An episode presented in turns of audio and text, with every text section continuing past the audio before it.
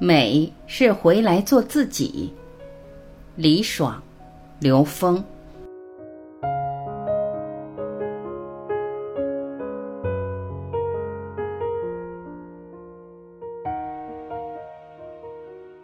美就是一种真。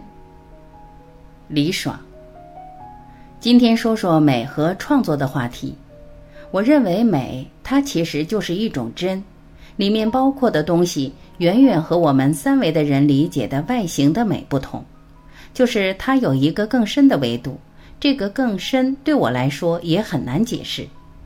如果你具体的去设定它的方位，几乎是很难的。比如说，有时候大家都会有这样的感觉：一个我们觉得不太美的人，在和你交流中，他突然说了一句大实话，突然就变得美丽起来。你会发现，他那个美是跟他的外表是没有关系的，有一个更深邃的情感内容。这个信息被你收到了，所以我们应该把三维外形的美和我们内在更大的一个美联合在一起，把它合一。这样的作品，这样的生活质量会完全不同。那个时候，你会发现在平和中，在宁静中，你在任何人面前都有一种平静，你不会被那个人的情绪卷走。比如在画画上也是一样，当我非常费力的去绞尽脑汁完成一个收藏家的订单时，我简直是太受苦了。因为我无法按照另外一个人的意愿去画一个他要的东西，所以我这一生我只接受过一次收藏家的订单，那是因为我那个时候在资金上非常缺乏，但是我永远记住那个折磨。美是回来做自己。到今天为止，我没有接受过任何从别人的意图来的创作，还有一个我自己经历的濒死经验。到今天已经十几年过去，那个美永远在我的脑子里萦绕着。那个美是那么震撼，天是粉色的，那种粉，无论是夕阳还是世界上最美的玫瑰花都不可以比的。地是金色的，我所遇到的那些生命是银色的。我一直想画出来，可是到今天我依然画不出来。我试过无数次。小图也好，油画也好，丙烯也好，但是每次都会把我的实验毁掉，因为我觉得如果我不毁掉，我就是对那样一种美的玷污。我买最好的、最贵的、最美的颜色，我也画不出来。最后，这种修行已经不是修行了，是在折磨自己，是在伤害自己。所以可以说，我所有的法门都瞥过一眼，都会热情的进去跟随。但是最终我发现，其实是你自己，你自己就是那个法门。当我明白了这一点的时候，我发现我的天堂哪儿都不在，它就在我自己的心里。当你从宁静中可以看到全局，我们不再害怕苦难，我们不再害怕死，我们完全脱离了对死亡的恐惧，对别人的评判的恐惧。你无时无刻不在一种舒适的状态里。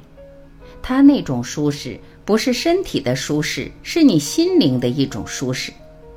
就是你会觉得现在天塌下来，把你砸成一张照片那么扁都没事，你依然是活生生的。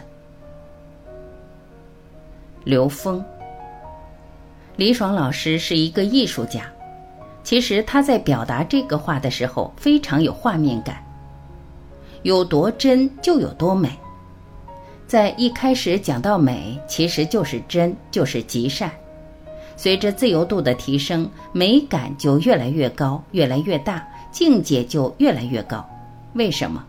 因为是线，在线上的表达不如在面上的表达更美，在面上的表达不如在立体上的表达更美。这样的话，我们就知道美多一维，给我们的那种多出无穷多倍的美感。所以，站在这个角度去理解美和真，它实际上是在一个档次上，有多真就有多美。每个人都体验过梦境，梦境是一种超越三维的高维体验。我们在梦中会有体验，你的意识层次决定了你是天天做美梦还是天天做噩梦。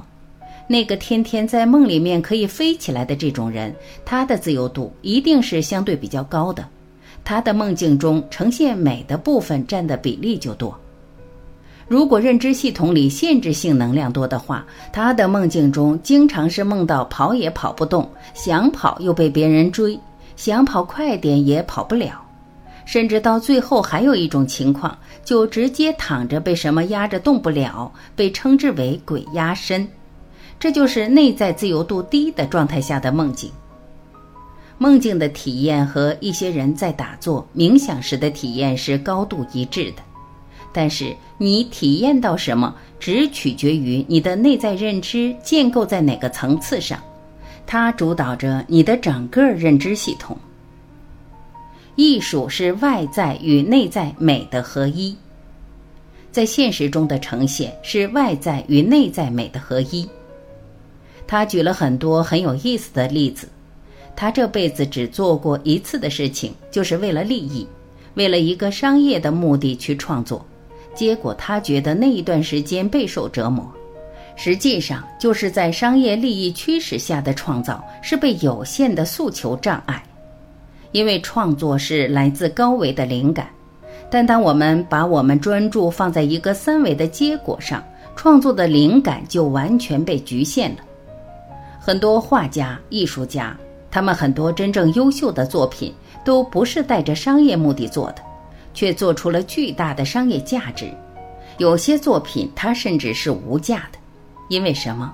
我们现在用有形的三维世界标准去衡量它是很难的。在艺术创作里面，因内在自由绽放而呈现的艺术，高维是很难完全利用三维元素来表达的。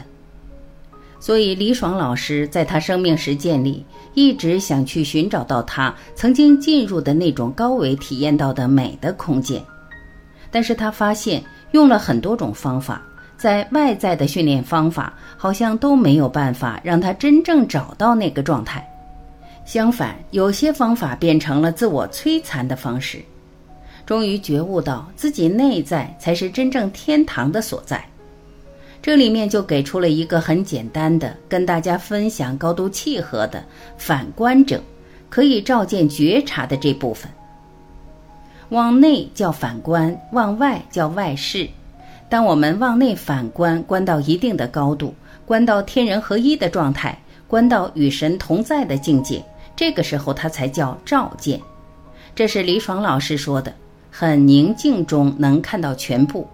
这个宁静是离一切相，这个全部都是你无有恐怖，因为你对所有的关联、现实能量发展规律已经通透明了，这被称之为格物。从关照上能够看到，一个真正的艺术，它体现的就是我们内在高维智慧和时空三维存在的是一种和谐的呈现。